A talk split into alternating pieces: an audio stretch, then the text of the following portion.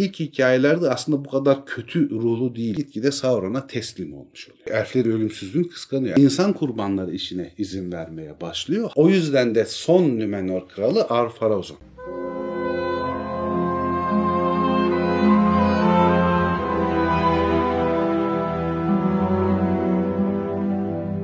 Merhaba Zafer abi. Merhaba Dilek. Merhaba patron. Merhaba Dilek. Vay be, karakterler serisini özlediniz mi? Evet, çok oldu değil mi? Ara verdik artık. Nedenler orta dünyamıza geri mi dönüyoruz şimdi? Evet. Orta dünyaya geri yumuşak geçiş yaptık. İlk önce İlker Hoca ile videoyu hmm. yayınladık. Yeni sezonlar yumuşak bir geçiş. Sonra vakıf videosunu yayınladık. Şimdi tekrar orta dünyaya geri dönüyoruz. Evet, orta dünya zamanı. Patron her zamanki gibi çalışmadı. Patron en iyi hizmeti vermek için çalışıyor. Abi monitörden seni izliyor ya, kafasını eğerek. Şey diyor bir Cem, hayır ne güzel ışık yaptım ya. Hayranlığı sana değil yani, yanlış anlama. Işığa on numara yapmışım. Kafası neymiş oraya bakıyor ya. Ya hiç eksiğim of, yok ya vallahi. Of. Kıracağım ya bu konuyu. Neyse, bomba gibi bir giriş yapıyoruz orta dünyaya tekrardan. Bu hafta yeni sezon başlangıcında ilk video karakterimiz olarak seçtiğimiz kişiyi söylüyorum. Hazır mısınız? Hazırız. Numenor'un yirmi beşinci ve son kralı, Sauron'u esir alan ve aynı Sauron tarafından yoldan çıkarılan Altın Ar-Pharazôn'u işliyoruz bugün. İkinci çağ üç bin yüz on sekiz yılında doğuyor Ar-Pharazôn. Aslında şey değil, direkt kralın çocuğu değil. Kral amcası Tar-Palantir, onun babası Tar-Palantir'in yani yirmi dördüncü Numenor kralının kardeşi olan Gimilkalt. Gimilkalt'ın oğlu. Bunun kral olması gerekmiyor normalde ama daha sonra alengirli işler yapıp kendisi krallığı ele geçiriyor. Nasıl geçiriyor abi? Alengirli. Alengirli işler yapıyor. Bizans oyunları yapıyor. O şekilde krallığı ele geçiriyor. Çocuklukları da Amandil'le beraber, sadıkların reisi olan Amandil'le beraber geçiyor. Onlar çok iyi arkadaşlar bütün gençlik, çocukluk yılları boyunca. O zamanlar gayet makul, mantıklı birisi kralın yeğeni olarak. Orta dünyada gerçekleşen Sauron ve elfler arasındaki savaşlara dahil olmak üzere gençliğinde orta dünyaya geçiyor. Orada çok önemli kahramanlıklar falan gösteriyor. Asker olarak, yönetici olarak falan ve yükseliyor. Aynı zamanda da çok başarılı bir amiral de oluyor. Yani gemi kaptanı da oluyor. Bunu hiç düşünmemiştim ha. Gemi kaptanı olabileceğini. Yani evet, ya normalde yani, tabii mecbur ada ülkesi olduğu için hem gemi kaptanlığına hem amiralliğe yükseliyor ve orta dünyada gayet şey yararlı işler yapıyor Sauron'a karşı falan ve orta dünya halklarını falan da tanıyor o sırada. İnsanları da tanıyor, elfleri de tanıyor orada. Orta dünyada yaşayanları tanıyor falan ve biraz da fikirleri keskinleşiyor. Şöyle bir durum var. O zamanlarda Numenor'da sadıklar ve kralın adamları diye ikiye bölünmüş bir durum var. Ama Tar-Palantir mesela eski gelenekleri, elflere saygıyı ve Vala'ya inancı yeniden toparlamaya çalışan bir kral. Miriel de aynı kafada, sadıklardan yana. Yalnız babası Gimilkalt da Ar-Pharazôn'da şey yapıyor. Kralın adamları denilen bu elflere artık o yeterli saygıyı duymayan, Valar'a inancı zayıflamışları temsil edenlerden yana. Orta dünyadan tekrar geri döndükten üç yıl sonra amcası kral Tar-Palantir ölüyor. Hatta babası ölüyor orta dünyadayken, babası ölmesine rağmen dönmüyor orta dünyadan. Ancak işte amcası iyice yaşlanmış durumda falan. Ondan sonra dönüyor. Aslında biraz askeri baskıyla, gücü çünkü çok yükselmiş durumda kahramanlıklarından falan dolayı. Bir de orta dünyayı ta o zamandan sömürmeye başlamış durumda. O yüzden de çok büyük zenginlikle dönüyor orta dünyada ve çevresindeki herkes de o zenginliği paylaştığı için daha da bir sevilen, lafı geçen, yani kral bu olsun istenen birisi haline gelmiş durumda. Ordu da tabii ki şeyi destekliyor. Ar-Pharazôn'u destekliyor. O sırada Miriel'le biraz metazori, biraz zorlama, biraz alengirli işler işte hani mecbur bırakmalarla falan evleniyor. Zorla mı evleniyor? Tabii Miriel'in gönlü yok. Zaten aslında Numenor yasalarına göre birinci derece kuzeniyle evlenmesi de yasal bir durum değil. Uzak akrabalarla evlenebiliyorsun ama birinci derece kuzenle evlenemiyorsun. Ne diyorsun normalde. Yani karaktersiz diyorsun Ar-Pharazôn'a? Hayır, karaktersiz demiyorum. Hırslı ve imparatorlukta gözü olan biri diyorum. Zafer abi yine her zamanki gibi orta yolu buldu. Zafer abi zorla evlenmiş kızla. Evet, zorla evlenmiş kızla, sadıklardan zaten. Yani bir de hani şey siyasi olarak da fikir ayrılıkları çok. Hatta Miriel'in adını değiştiriyor. Zimbrafer koyuyor onun adında. Evet. Bu ne ya arkadaş? Ve Annuminas asasını alarak kralla oturuyor. Zorla evlendi yani. Yani şey zorluyor, evliliğe zorluyor yeğenini. Çok güçlü birisi olduğu yeğenini. için. Yeğenini. Kuzen, kuzen oluyor kuzen. Değil mi? Kuzen oluyor. Yani kuzen. kuzenle yeğen evleniyorlar yani. Ya şey hakikaten kuzen kıza, yeğen erkeğe deniliyor. Hayır değil mi? Abi. Denilmiyor mu? Tamamen yanlış. Nasıl? Kuzen kıza yeğen erkeğe olur mu yani? Ne? Uyduruyorsun gerçekten. Uydurmuyorum, bir mantık yürütüyorum. Niye yeğen ve kuzen diyoruz? Yeğen benim ablamın ya da abimin çocuklarına evet. yeğen deniyor. Kuzen, amca çocuklarım, dayı çocuklarım. Kız erkek fark etmiyor ha, yani. Tamam. Kayınbirader meselesiyle karıştırdım büyük ihtimalle. Onları da bilmiyorum zaten. Kayınbirader, baldız bilmem ne. Evet, onlarla karıştırdım. Onlarla karıştırdım. Hala dişi olan değil mi? Zafer abi neyse anne babadan ötesini evet, düşünme. Yani, evet. İşte onunla evleniyor ve krallık tahtına geçiyor ve sadıkların değil kralın adamlarının güçlenmesini sağlıyor. Yani Hı-hı. bu Valar'a hafif gönül koyanlar ve Nümenor'un daha büyük olduğuna inananlar meselesi. Bu tahta geçtikten bir süre sonra da Sauron iyice palazlanmış oluyor Orta Dünya'da. Tabii Orta Dünya'da sürekli gidiş gelişleri var Nümenorluların. Onunla haberler geliyor ve Sauron'un şey dediğinden falan bahsediyorlar. Orta Dünya'nın kralı benim, insanların da elflerin de kralı benim, bu dünya benim olacak bilmem ne falan diyor. Oysa Arfarazon'un en yani kral olduktan sonraki düşüncesi şu: en güçlü uygarlık biziz, en yüksek medeniyet bize ait ve biz Orta Dünya'nın da Nümenor'un da efendisiyiz kafasında birisi. Şimdi abi burada önemli bir ayraç var. Yani bunu düşünmesi için elde geçerli bir sebep var. Çünkü Orta Dünya'yı da görmüş bir yer. Tabii Orta Dünya'da bulunuyor savaş. Ve Orta Dünya'da o sırada insanlar neredeyse çok işlevsiz. Elfler daha güçlü durumda o dönem için. Ama elfler de Sauron'a karşı direnç gösterebilmek adına Nümenor'a muhtaçlar. Çünkü Gilgalad iki kere şey istiyor, yardım istiyor onlardan. Hatta ikinci savaşta biraz geç de olsa Nümenor ordularının gelmesiyle Sauron'un limanları işgal etmesinden kurtarıyor. Yani bu boş bir kibir de değil, değil yani. Değil. Tabii çok dolu. Güçlü. En yüksek medeniyet, en büyük şey savaş gücü. Bir de şey işte Orta Dünya'da kaleler falan işte Pelargir, Umbar, Harat falan limanları kurulmuş. Orta Dünya'daki millete de biraz eziyet edip onların zenginliklerini de Nümenor'a taşıyorlar. Yani Amerika'daki zenginliklerin İspanyollar tarafından Avrupa'ya taşınması gibi zenginlikleri de güçleri de çok artıyor. Çünkü Orta Dünya'nın kaynaklarını da kullanmaya başlıyorlar. Öyle bir şey var, böyle çok iyi niyetli bir krallık değil, biraz emperyal bir krallığa dönüşmüş durumda Nümenor. Bunları duyunca çok sinirleniyor. Diyor ki yani o zaman Sauron'a yani düşün Sauron gibi birisine haddini bildirmek lazım diyor ve beş yıl boyunca bir donanma, bir askeri güç hazırlatmaya başlıyor. üç bin iki yüz altmış bir yılına kadar.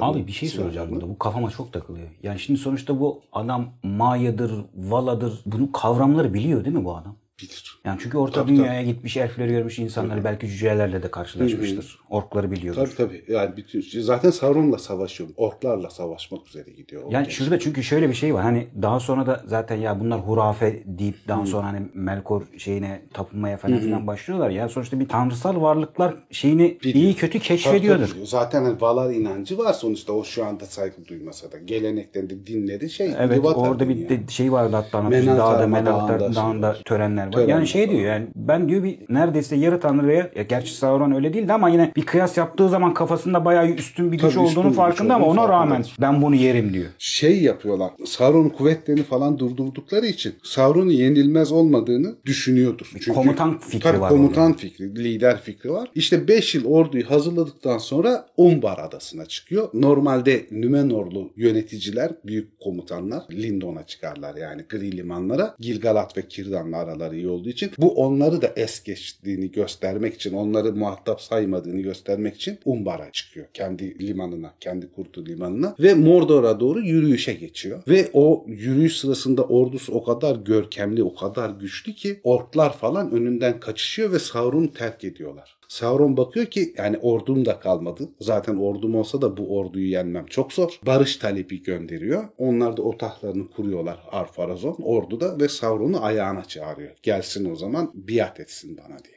Abi bana neyi hatırlattı biliyor musun? Tulkas'ta şey gidiyordu ya. Ya içeri gelsin ama Tulkas'a gitmeyecek. O da şey demiş olabilir mi? Yani o etrafından donanmadan komutanları bırak da sen içeri gel. diye. Efendisinin taktiklerini yapabilirmiş aslında. Sauron geliyor. Arfaraz'ın önünde diz çöküyor ve kendisinin Orta Dünya'nın efendisi olduğunu ve kendisine sadık olacağını belirtiyor. Şey konuşuyorlar o sırada Sauron'la, hani burada bırakmak mı doğru, götürmek mi doğru falan. Sana burada kalırsan güvenemem diyor. Yani abire gidip gidip gelemem ben de ordumla beraber. Bu kadar yüksek maliyetlere gerek yok. Tutsağım olarak seni Nümenor'a götüreceğim de. Sauron ilk başta çok şey yapıyor. Ben bu dünyada kalacağım falan diye ayak yapıyor ama şeyden nefret ediyor tabii. Bu diz çökmekten, gururun kırılmasından falan. Hatta şey diyorlar, o zamana kadar elflerden çok nefret etmesine rağmen asıl nefret ettiği şey Nümenor'a dönüştü. Nümenor'u yok etmek istedi. O yüzden de hani oraya gitmek Sauron'un da işine geliyor. Diyor gidersen ben bunları bozarım nasıl olsa. Yani bunları yok etme ihtimalim daha da artar diye. Onlarla beraber şeye dönüyorlar. Nümenor'a dönüyorlar. Yanında tutuyor şeyi Sauron'da. Gözden uzak tutmuyor. Yani gidip bir yere kapatmıyor. Sürekli göz hapsinde tutuluyor. Sauron ortama bir bakıyor. Sadıklar ve kralın adamları diye ülke zaten bölünmüş. Oo diyor, tam benim ortam. Ha.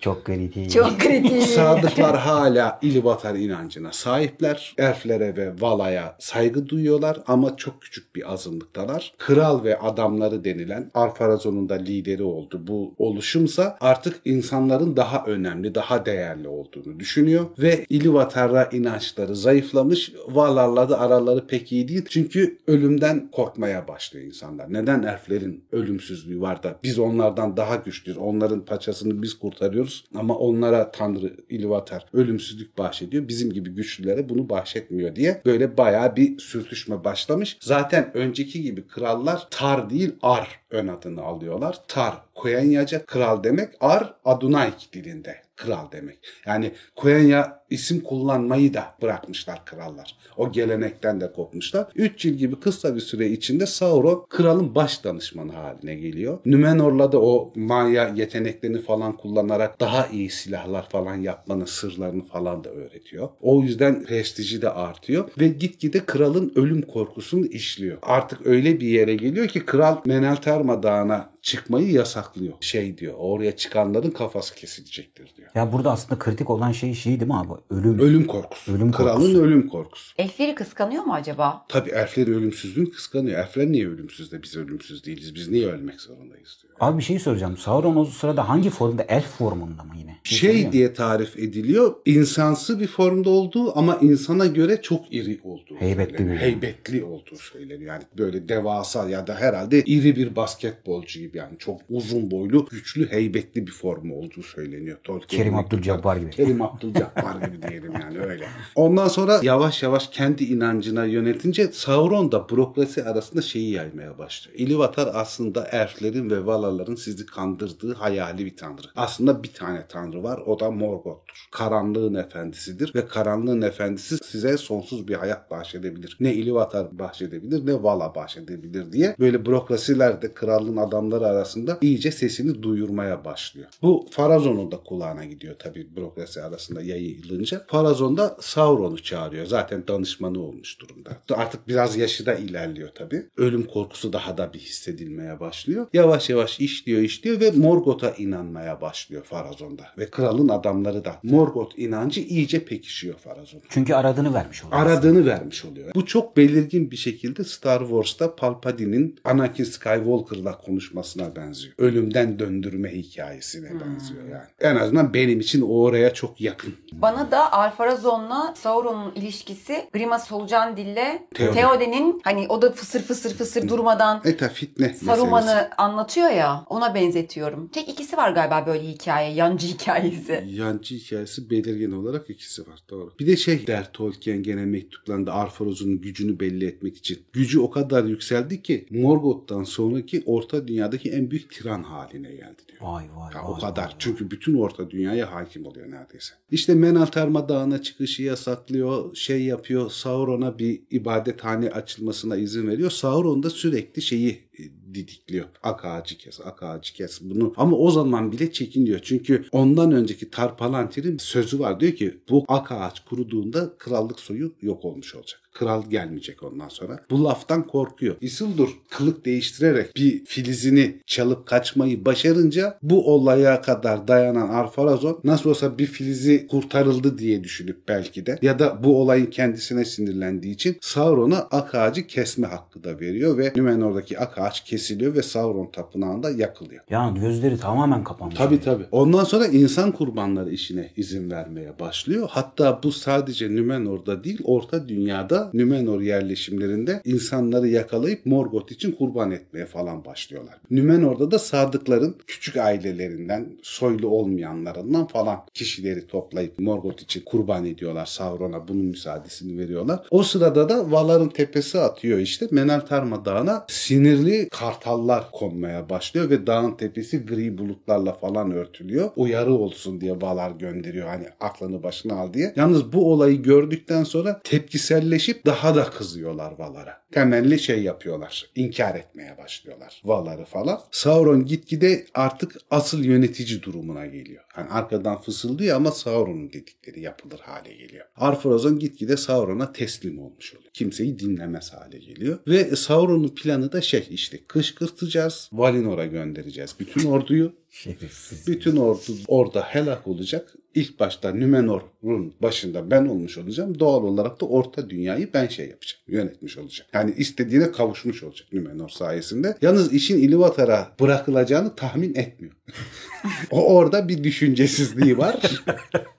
Bu kartalların falan gönderilmesinden, tepkinin falan artmasından sonra diyor ki yani ve artık iyice iki yüz yaşına yaklaşmış şey Arpharazon'da. Yapılacak bir şey kalmadı diyor. Valinor topraklarına giderseniz, orayı işgal ederseniz diyor, kutsal topraklar oralar şey yaparsınız, ölümsüzlüğe kavuşursunuz diyor. Çok korkmasına rağmen ölüm korkusu daha ağır bastığı için dokuz yıl boyunca bir donanma inşa ettiriyor. Hmm. Hatta kendi özel gemisi Alkandros var. Onu da yaptırıyor. Deniz kalesi anlamına geliyor. Öyle büyük bir Öyle gemi. Öyle bir büyük gemi. Hatta tahtı, Numenor'daki devasa tahtı geminin provasına oturtturuluyor. Orada tahtında oturuyor falan. Hey babam. Gemilerin gelkenleri işte saten altın işlemeli, kürek başları altından falan böyle inanılmaz bir ki bizim de yakın bildiğimiz kimi saraylara benzeyen deptebeli. Abi çeşmeleri de altın Çeşmeleri de altın muhtemelen. Öyle bir benzerlikleri var yani. Beyaz Sarayı diyorsun. Beyaz yani. Sarayı diyorum. Amerika Beyaz Sarayı. Beyaz Saray ama altın çeşmeleri olan Beyaz, Beyaz Saray. Saray. Tamam. Bu sırada yani Orta Dünya'yı da temelli sömürmeye başlıyorlar. Yani Orta Dünya'dan inanılmaz bir servet akıyor Numenor'a. İyice arsızlaşmış durumdalar ve Orta Dünya'da en zor durumda olanlar da insanlar. İnsanları çok sömürüyorlar. Kendi soyuna yapıyor. Kendi yani. soyuna yapıyor. Allah Allah. Yani Numenor olmayanları aşağılık görüyor. Yani orada bir ırkçılık hikayesi de var. Yani Numenor soyundan olmayanları basit görüyor. Kendilerinden daha düşük seviye görüyor. dokuz yıl hazırlandıktan sonra bu deniz kalesi arka Rondas gemisini de yaptırdıktan sonra emir veriyor ve batıya doğru yelken açıyorlar. Ki bu tamamen tanrılar tarafından yasaklanmış bir şey. Sauron bunlarla beraber gitmiyor. O kendi tapınağında Allah Allah. Bunları gazlıyor, gönderiyor. Ondan sonra bunlar ta şeye kadar geliyorlar. Kıyılarına kadar geliyorlar, Valinor'un körfezine kadar geliyorlar. Karaya çıkıp çıkmayacaklarında bir korkuları var. Ama diyorlar hani geldik, yapacak bir şey yok. Bir de önlerine hiç kimse çıkmıyor. O sırada işte Manwë ve Valar toplantı yapıyor. Diyor ki bunlar sonuçta Ilúvatar'ın çocukları. Onların kaderi Ilúvatar'a bağlı. Biz bunlara karşı savaşacağız mı, savaşmayacağız mı, bir müdahalede bulunalım mı bilmiyoruz. Manwë Ilúvatar'la şey iletişim kuruyor. Ne yapabileceklerini, nasıl bir tavır alabileceklerini soruyor. Yani tamamen serbest bırakalım, gelsinler mi? Yoksa onları geri mi püskürtelim? Yani karar senin, biz bir şey yapamayız. Ilúvatar da diyor ki onlar benim çocuklarım, siz müdahalede bulunmayın. Gerekli müdahaleyi ben kendim yapacağım. O yüzden de Valar bunların karşısına çıkmıyor. Bunlar kıyıya yerleşiyorlar ordularıyla beraber. Çıkıyorlar. Bek- çıkıyorlar. Valinor kıyılarına çıkıyorlar. Bekliyorlar. Hiç kimse yok. Ne bir ordu var, ne Valarlardan biri var. Hiçbir şey yok. Şey diyebilir miyiz Zafer abi? Başarılı olmasa da Valinor'a işgale başlamış çıkıyor. bir ordu tabii, yani. Tabii. Hatta şey oluyor. Tyrion'a kadar gidiyor. Tirion falan da boş. Hatta Tirion da şey yapıyor. Tanakuliyet'i görüyor. Manwë'nin dağını tırsıyor da. Ama bu korku artık kibri yüzünden daha Arpharazon da bir... gidiyor değil Arpharazon mi? Gidiyor. Belki fotoğraftaki Arpharazon'dur abi. Belki. Ama o ağaçlar yok o zaman. He, doğru. Evet, ağaçlar, ağaçlar her şeyi karıştırıyor. Doğru. Ondan sonra Tirion da Tanakuliyet'e doğru bağırıyor. Diyor ki şayet benim karşıma çıkıp savaşmayacaklarsa ve benim karşıma çıkıp savaşacak hiç kimse yoksa artık bu toprakların da efendisi benim diyor. Artist. Tam bir keko ya. Ondan sonra işte Ilúvatar'ın Akalebet denilen o batış hikayesi, Numenor'un yok oluş hikayesi ve dünyanın yuvarlak hale gelişi hikayesi. Bak portakalımız gene. Evet, portakalı getirelim. O hikaye başlıyor. Bütün ordusuyla beraber arada açılan o sonsuz boşluğa bütün ordusu şey yapıyor. Batıyor diplere doğru ve Ilúvatar da işte onu herkesin gidip gelemeyeceği orta dünyanın bir parçası olmaktan çıkartıyor Valinor'u. Başka bir boyuta yerleştirmiş oluyor. oluyor. Dünya yuvarlaklaşıyor. İnanılmaz bir fırtına, inanılmaz şimşekler, bilmem ne dev dalgalar. Tüm Nümenor adası batıyor. Hatta Miriel bile o adayla beraber yok oluyor, eşi. Sadece sadıklar denilen dokuz gemiyle işte Elendil, Isildur, Anarion, onlar orta dünyaya kaçabiliyorlar ve orada krallıklarını kuruyorlar. Arpharazon da son savaşa kadar ya da kıyamet gününe kadar neydi? Uyuklayan mağaralar deniliyor. Orada kıyameti bekleyecek şekilde orta dünyadan yok edilmiş oluyorlar. Ne oldu? Havalı tahtlar, gemiler falan. Her şey bitiyor. Şöyle çok önemli bir bilgiye ulaştım bunu araştırırken. Çok net. Onu netleştirelim. Yüzük meselesi. Yüzük meselesi. Yüzük Sauron'da mı mıydı, evet, değil miydi diye. Tolkien'in mektuplarından birinde diyor ki Sauron orada bedensel olarak yok oldu Nümenor'da ama ruhu sayesinde yüzükle beraber Mordor'a döndü diyor Tolkien. Yani benim dediğim gibi yüzük Sauron'daymış. Yani bu önemli bir bilgi olarak ileteyim. Bu arkadaşlar, gerçekten de çok kritik. Ve işte bu Nümenor kralları yirmi beşinci kral olarak son. Aslında Elendil o kral soyunun bir devamı değil. Elros soyu olmasına rağmen kral hanedan soyunun bir devamı değil. O yüzden de son Nümenor kralı Arpharazon. Orta dünyadaki krallıklar Nümenor soyluları tarafından kuruluyor, Gondor ve Arnor. Ama direkt olarak kral soyunun şeyi değil, Arpharazon'un çocuğu da yok. O son kral olarak yirmi beşinci kral olarak ölüyor. Arpharazon Adunaik'te altın demek zaten. Altın kral demek. Ama değişik şeyler de var. Quenya'da Tarkalion deniliyor. O Tarkalion'da Kala ışık, İon'da şey erkeksi Sonat. Yani ışığın oğlu anlamına geliyor. Bir adı da o. Daha başka da Angor diyorlar ve bu sefer C'li değil K'li yazılmış. Kalion ya da birleşik olarak Tarkalion adında geçiyor diğer hikayelerde de. İlk hikayelerde de şey değiştirilmiş hikaye. Değiştirilmiş hikayede Agnor diye geçiyor. İlk hikayelerde aslında bu kadar kötü ruhlu değil. Bayağı uzunca bir süre Sauron'a falan direniyor ve çok fazla bir şekilde aslında sadıkları aşağılamıyor ya da kötü davranmıyor diye geçiyor. Ama son hikayeye geldiğinde sadıkları yok etmeyi, Elendil'i falan öldürmeyi göze alamıyor ama bayağı eziyet ediyor. Benim için çok hani bu araştırmanın en güzel kısmı yüzüğün nerede olduğuna dair net bir bilgiye ulaşmak oldu. O bakımdan da hoşuma gitti bu araştırma hikayesi. Şimdi yani bu anlattığım hikayenin toplamında şimdi bu dizinin en cafcaflı anlatabilecek kısmı buymuş gibi geliyor. E tabii yani dünya yuvarlak hale geliyor. Valinor ayrılıyor. İşte Sauron bedensel olarak yok oluyor falan. Yani birçok şey var bu hikayede. Bir de abicim şey yani şu ordunun azametini falan filan düşününce bu. Oradaki savaşa gitmeleri, işte orta dünyaya çıkmaları. E belki orada ikinci çağda orta dünyaya çıktı diyorsun ya Arpharazon. Şimdi orta dünyayı da gösterme hakkı olur o zaman. Tabii tabii. Yani gidip gelmelerde orta yani orada da yeniden sıfırdan bir tasarım. İşte orada savaş. İlk hikayelere bağlı kalırlarsa şeyleri gösterebilirler. Kanona değil de ilk başlangıçtaki hikayelere istarileri gösterebilirler o zaman. Mavi büyücüleri falan da gösterebilmeler olur. Çünkü bunların zamanında geliyor ilk hikayelere göre. İkinci çağda geliyor. Glorfindel ve iki mavi büyücü önceden geliyor. Gandalf, Radagast, Saruman daha üçüncü çağda geliyor. Güzel aslında yani şimdi burada dinlerken bile insan şey yapıyor, ulan diyor şunu görsel görsek ne güzel olur. Evet. Vallahi çok güzel malzeme var burada ya. Altın çok kullanılıyor işte şeyde bu Farazon böyle hırsını, kibrini ya da büyüklük hissini gösterebilmek için altını çok kullanıyor Tolkien. Arpharazon da çok altın kullanıyor yani altın varaklar, kaplamalar, aletler falan çok yüksek. Pırıl pırıl bir ordu görebiliriz ya. Yani. Değil mi? Ve çok güçlü olduğu neredeyse Son İttifak Savaşı'na katılan ordu kadar büyük olduğu söyleniyor ordunun yani. Tek başına bir de öyle hmm. ordu. Bana o fotoğraf daha çok şey gibi geliyor ya. Bir anlatıcı bir şey anlatıyor, bir şey anlatıyor ve ağaçlar orada görünüp yok oluyor. Oradan bir şey oluyor. Oradan olabilir bir şey yani oluyor. Hani böyle hızlı geçiş. Hızlı geçiş. Orada şovun şey yapması ilginç. Evet abi. Müziğini yapıyor. Tekrar görüşü, evet, görüşüyorlarmış. Görüşüyor. Yani eğer yaparlarsa çok iyi olur. Bir yani tane daha adam var. Onunla ortak yapacaktı. Genç birisi. İsmini şu an hatırlamıyorum ama. Danny Elfman diye bir çok bir şey. Batman'in müziğini hmm. yapan işte Tim Burton'un kankası gibi bir yani neredeyse bütün filmleri yapmıştır. Çok da iyidir yani Danny Elfman hmm. müzisyen olarak. O da mesela şey diyor yani bu dizilere falan filan hani müzik ya diyor ben diyor haftalık işleri diyor hani düşünmüyorum. Böyle kafam çalışmıyor. Ben tema müzikleri üzerine düşünmeyi hmm. daha çok seviyorum diyor. Ben de mesela aynı şeyi Howard Shore için düşünüyorum. Ana temalar zaten çok büyük temaları var adamın. Yani her karakter için, ırk için, şehir için teması var mesela herifin. O temalar üzerinden oynayabilir. Geri kalan işte ambiyans müzikleridir. O küçük küçük gerilim müzikleridir falan. Yani yetenekli bir sürü genç evet, var. Evet. Yani temaları Howard Shore yapar. Ara müzikleri de işte o genç arkadaşa bırakabilir. Bence o genç arkadaş için de inanılmaz bir fırsat yani bu. Ki yani Avrishor tema müziğinde efsane bir adam yani. Evet.